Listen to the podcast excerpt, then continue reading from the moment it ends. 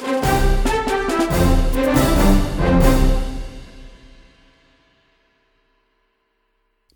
Cześć, z tej strony Staszek Nowak i witam Cię w kolejnym odcinku Anestezjo Podcastu.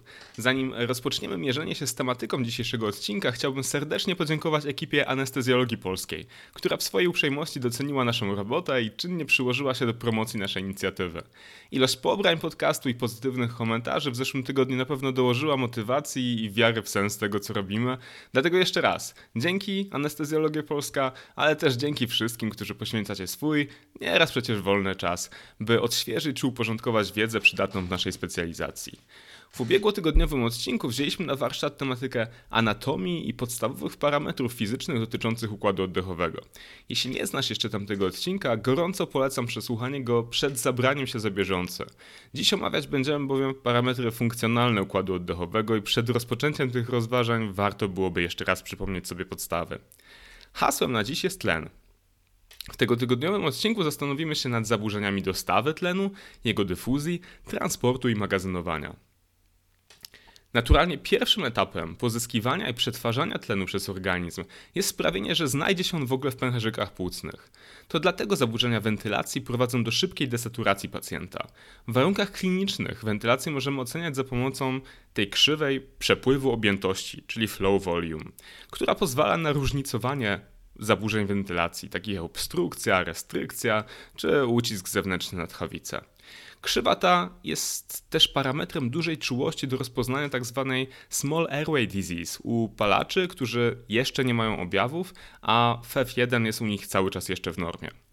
Naturalnie spirometria czy krzywa flow volume nie pozwalają ocenić wszystkich potencjalnie interesujących nas parametrów, na co teoretycznie mogłaby pozwolić bodypletyzmografia. Niemniej jednak duża dostępność tego badania i fakt, że jest ono wystarczające dla zdecydowanej większości pacjentów sprawia, że chętnie w anestezjologii z niego korzystamy. Co o krzywej flow volume wiedzieć trzeba koniecznie, żeby w ogóle ją zrozumieć? Po pierwsze, pamiętaj, że krzywa przedstawia powietrze w balonie, a nie w płucach pacjenta. Dlatego w momencie rozpoczęcia wdechu balon jest maksymalnie wypełniony, co odpowiada punktowi maksymalnie wysuniętemu w prawo na krzywej flow volume. Podczas wdechu pacjent zabiera powietrze z balona, co powoduje powstanie w balonie ujemnego przepływu, no bo przecież powietrze z niego się wydostaje. Krzywa ma więc kształt półokręgu pod osią x i w ten sposób osiąga punkt wysunięty maksymalnie w lewo na tej krzywej. Następnie następuje nasilony wydech, czyli przepływ szybko osiąga wartość szczytową. Jest to tak zwane PEF, czyli Peak Expiratory Flow, a następnie powoli, równomiernie spada z powrotem do zera w punkcie po prawej stronie, kiedy całe powietrze zostało zwrócone z powrotem do balona.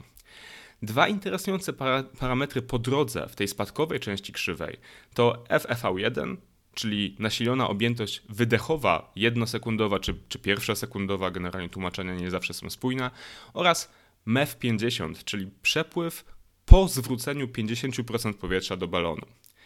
Podstawowe zaburzenia, które rozpozna rozpoznamy na tym diagramie, to zaburzenia związane ze zwężeniem dróg oddechowych, które mogą być zarówno wewnątrz, jak i na zewnątrz klatki piersiowej. Przy wewnątrzklatkowych, np. typowej obturacji, przepływ wdechowy jest zupełnie niezmieniony. Obniżeniom ulegają natomiast przepływy wydechowe, czyli PEW i MEF50, przy zwężeniach na zewnątrz klatki piersiowej, przykład w przypadku ucisku tchawic przez duże, duże wole, pewnemu spłaszczeniu ulegają zarówno przepływy wdechowe, jak i wydechowe. Pew narasta wolniej i mniej stromo, a część wydechowa generalnie przybiera kształt bardziej pukolisty. Przydatność spirometrii w ocenie zaburzeń restrykcyjnych jest nieco mniejsza, jednak znacznie obniżone FVC, czyli natężona pojemność życiowa, jest silną wskazówką, że mamy do czynienia z jakiegoś rodzaju zaburzeniem restrykcyjnym.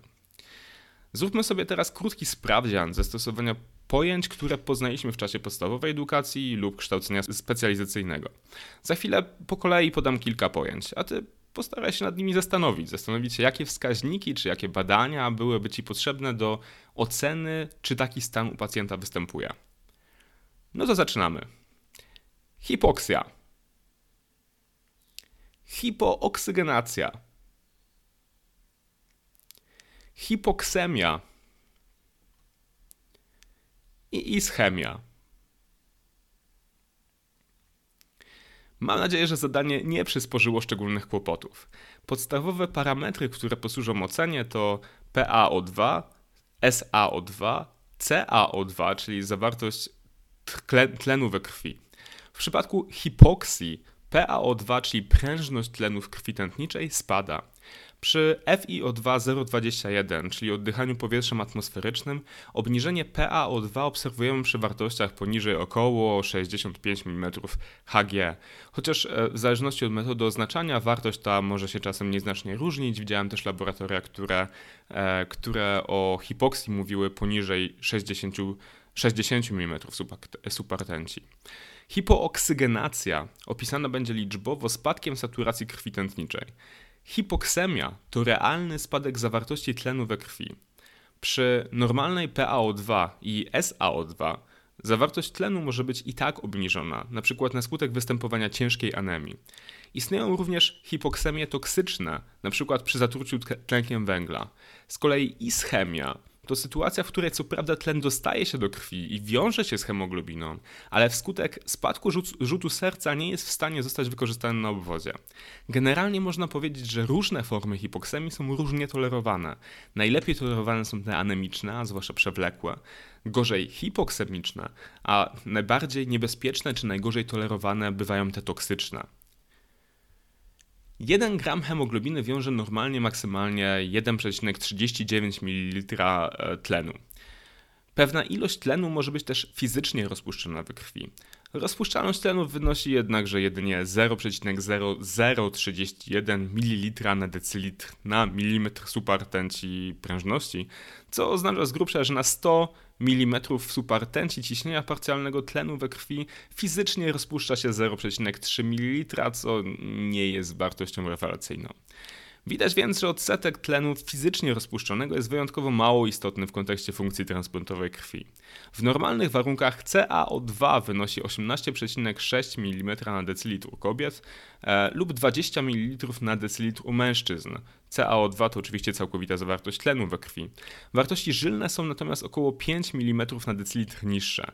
Ta różnica żylnotętnicza czyli AVDO2, może być dodatkowo przydatna, bo jej zmiana o 6% przy braku innych istotnych zmian, czyli zmian hemoglobiny, wentylacji czy przecieku płucnego, wskazuje na spadek rzutu serca.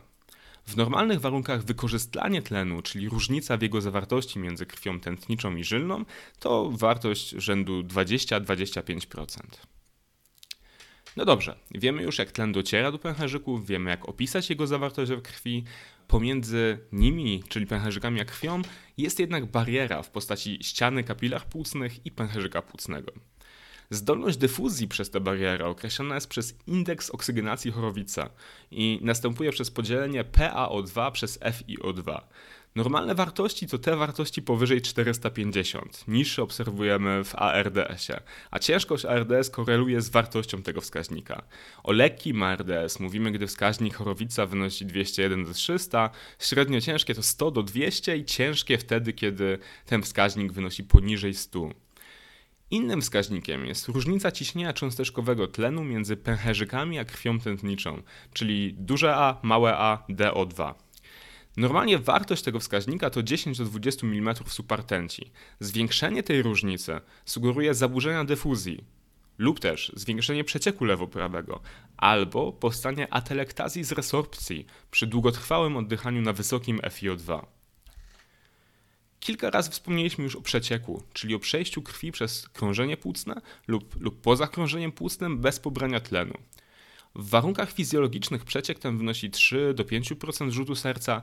Jest to związane z fizjologicznym stosunkiem wentylacji do perfuzji, o którym mówiliśmy w, w ubiegłym odcinku, a także transportem krwi z pominięciem krążenia płucnego przez takie najmniejsze żyły serca zwane żyłami Tebesiusa.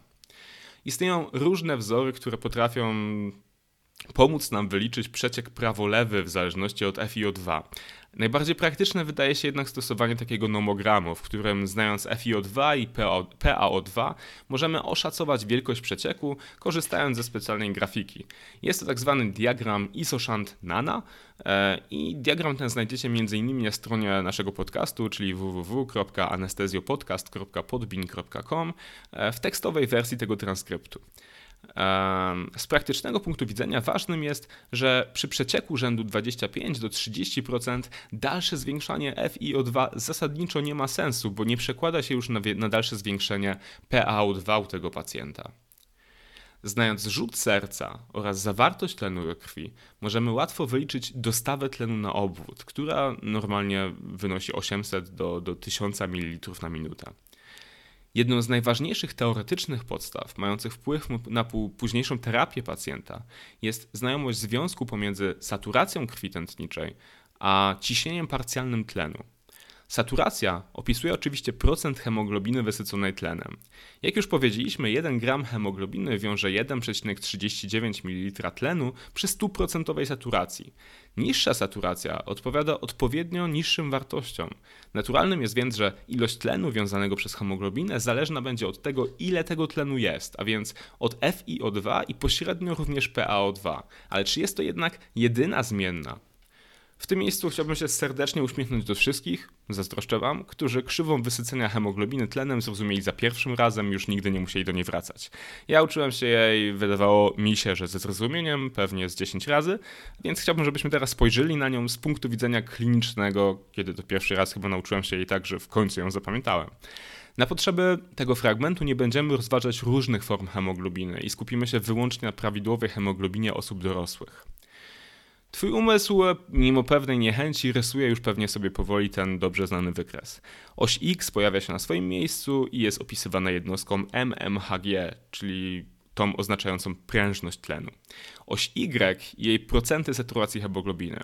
Na swoje miejsce wskakuje już krzywa, ten esowaty kształt, najpierw nieśmiało przebierający procenty przy niskich wartościach PO2, później idący stromo do góry, osiągający 50% saturacji przy 27 mm supertenci i pnący się dalej, by w okolicach 90% saturacji przy 55 do 60 mm supertenci drastycznie się wypłaszczyć i iść do 100% już tylko powoli.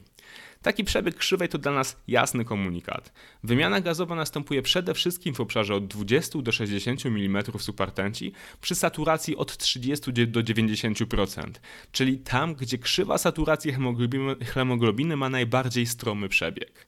Spłaszczenie tego przebiegu przy wartościach powyżej 90% oznacza, że hemoglobina trudniej przyjmuje i mniej skutecznie oddaje tlen przy takiej samej zmianie PO2. Odpowiedni kształt krzywej oznacza, że przy osiągnięciu tkanki, gdzie PO2 jest niskie, bo wysoka jest jej aktywność metaboliczna, tlen będzie łatwo oddawany. Naturalnie byłoby za łatwo, gdyby na tych informacjach już przygoda z krzywą saturacji hemoglobiny się skończyła. Okazuje się jednak, że cała ta krzywa może przesuwać się jeszcze w prawo i w lewo, w zależności od przeróżnych innych czynników. Co więc oznacza przesunięcie krzywej hemoglobiny w lewo? Spróbuj sobie odpowiedzieć na to pytanie. Czy przesunięcie krzywej hemoglobiny w lewo ułatwia czy utrudnia oddawanie tlenu w tkankach? Mam nadzieję, że Twoja odpowiedź brzmiała utrudnia. Spójrz, dla standardowej krzywej wartość PO2, przy którym 50% hemoglobiny jest wysycone, to 27 mm supartenci. Jeśli krzywa przesunie się w lewo, to to samo 50% osiągamy przy powiedzmy 24-25 mm supertenci, a 90% saturację osiągniemy już przy powiedzmy 40 mm supertenci. E, oznacza to, że hemoglobina dużo łatwiej za zaakceptuje tlen w kapilarach płucnych, dużo chętniej przyjmie go do siebie, natomiast nieco trudniej będzie oddawać go na obwodzie. Takie przesunięcie możesz wyobrazić sobie na przykład u hiperwentylującego pacjenta i jego parametrach. Ma on zasadowicę, czyli wysokie pH, ma hipokapnię, ma niższą temperaturę związaną ze zwiększoną utratą tej temperatury. Takie przesunięcie powodować może też typowo sepsa czy ciąża, może być ono też związane z hipokaliemią. Nie możemy oczywiście zapominać o, o 2,3 DPG, czyli 2,3 difosfoglicerynianie, o którym uczyliśmy się na biochemii, który przy przesunięciu krzywej wysycenia hemoglobiny jest obniżony. Następuje to m.in. przy masywnych transfuzjach, gdzie nie możemy go substytuować, a nowa synteza potrwa od 12 do 24 godzin. Tak więc, gdy na monitorze osiągasz 90% saturacji u krytycznego pacjenta, jest jeszcze trochę za wcześnie na taniec radości. Pomimo nieźle wyglądającej saturacji, jego tkanki mogą dalej umierać z braku tlenu, którego po pierwsze w tej jego krwi jest mniej, a po drugie Hemoglobina niechętnie się z nim rozstaje. Miej to więc z tyłu głowy interpretując wyniki pomiarów. Wyrównuj temperaturę, koryguj zasadowice, uspokój hiperwentylującego pacjenta, jeśli jest on przytomny, uśmierz ból, który powoduje hiperwentylację, a przez to wszystko na pewno zwiększysz bezpieczeństwo swoich pacjentów. Odwrotna sytuacja to przesunięcie krzywej saturacji w prawo, które następuje w sytuacjach przeciwnych, czyli przy kwasicy, hiperkapni, hipertermii, zwiększeniu ilości 2,3 dpg, a także na skutek działania wziewnych anestetyków. Wziewne anestetyki, tak jak zewofluran, desfluran, przesuwają krzywą e, o 2-3 mm supartenci w prawo. Skutek taki może wywrzeć tak, także hiperkaliemia i hipernatremia, czyli zbyt wysoki poziom elektrolitów. W takiej sytuacji hemoglobina trudniej przyjmuje tlen w płucach, ale łatwiej oddaje go w tkankach obwodowych. 50% tlenu odda już na przykład przy 30 mm, mm supartenci, a nie dopiero przy 27 jak w warunkach prawidłowych. Reakcja na niskie pH, czyli czy, czy zawartość jonów wodorowych, jest określana mianem efektu Bora. No dobrze, więc klinicznie sytuacja dyżurowa. U pacjenta dwa tygodnie po operacji płuca nastąpiło krwawienie do jamy opłucnowej. Trafił na blok operacyjny celem założenia drenażu opłucnowego w analgosedacji. Dodatkowych czynników obciążających miał więcej niż mieściła karta wywiadu, z oddechowo istotnych zaawansowane PHP, otyłość, BMI rzędu 50, która naturalnie ogranicza istotnie FRC, czyli e, Functional Residual Capacity u takiego pacjenta. Znieczulenie prowadził doświadczony specjalista anestezjologii, zastępca ordynatora oddziału. Rozpoczął od remifentanylu w przepływie 0,1 mikrogram na kilogram na minutę, następnie zlecił pielęgniarce ustawienie na 0,6. Deficyt komunikacji sprawił, że e, nowe ustawienie zamiast chcianego przez lekarza 0,06 mikrograma na kilogram na minutę wynosiło 10 razy więcej, czyli 0,6 mikrograma na kilogram na minutę. Perfuzor stał do anestezjologa pod dziwnym kątem, w związku z czym nie widział on ekranu, a pacjent po mniej więcej 20 sekundach czemu trudno się dziwić, przestał oddychać. Rozwinął też sztywność klatki piersiowej, która uniemożliwiała prowadzenie wentylacji. Pytanie kontrolne: ile czasu minie, nim saturacja spadnie z 90 do 40%? A więc tak, nawet gdy pacjent śpi i nie oddycha, jego ciało naturalnie dalej zużywa tlen. Standardowo zużycie tlenu na minutę szacuje się na 200 do 250 ml. Przy saturacji 90%, hemoglobinie 12 g na decilitr i 5 litrach krwi krążącej daje nam to 750 ml tlenu, który jest związany w hemoglobinie. Saturacja 40% to 330 ml tlenu związanego, a zatem spadek o 50% nastąpi po zużyciu 420 ml tlenu, czyli maksymalnie po 2 minutach. W przypadku tego pacjenta spadek ze względu na hemoglobinę rzędu 8 g na decylitr i hiperdynamiczne krążenie w gorączce był jeszcze szybszy i nastąpił w czasie krótszym niż 90 sekund. Z tego przypadku każdy może wyciągnąć co potrzebuje. Edukacyjnie jest w nim naprawdę wiele. Na potrzeby dzisiejszego podcastu warto jednak powiedzieć o panu Fruminie, który już w 1959 roku wykazał, że możliwe jest przeżycie bezdechu trwającego aż do 55 minut, jeśli przed jego nastąpieniem nastąpi odpowiednia preoksygenacja i denitrogenizacja całej FRC, która u dorosłego wynosi około 3000 ml. Dla ułatwienia przyjęto, że w czasie apnoe spadek e, PaO2 wynosi 45 do 55 mm subartęci na minutę. Warto zauważyć, że po ponownym włączeniu wentylacji mechanicznej następuje dalszy spadek o 30 mm subartęci w ciągu 30 sekund z powodu dyfuzji CO2 i N2 do pęcherzyków, czyli to jednak nie jest tak, że natychmiastowo będziemy zwiększać od razu um, PaO2 po podłączeniu wentylacji mechanicznej. U ciężarnych spadek, ten, te, spadek ten jest jeszcze szybszy i wynosi 150 mm supertęć na minutę. W tym samym czasie podnosi się oczywiście poziom PaCO2 o 15 mm supertęci w ciągu pierwszych 35-60 sekund, a następnie o dalsze 4 mm supertęci na minutę opnoa.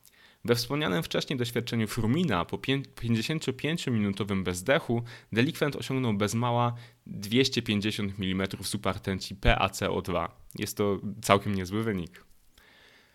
Dobra preoksygenacja i denitrogenizacja mogą kupić nam naprawdę sporo czasu.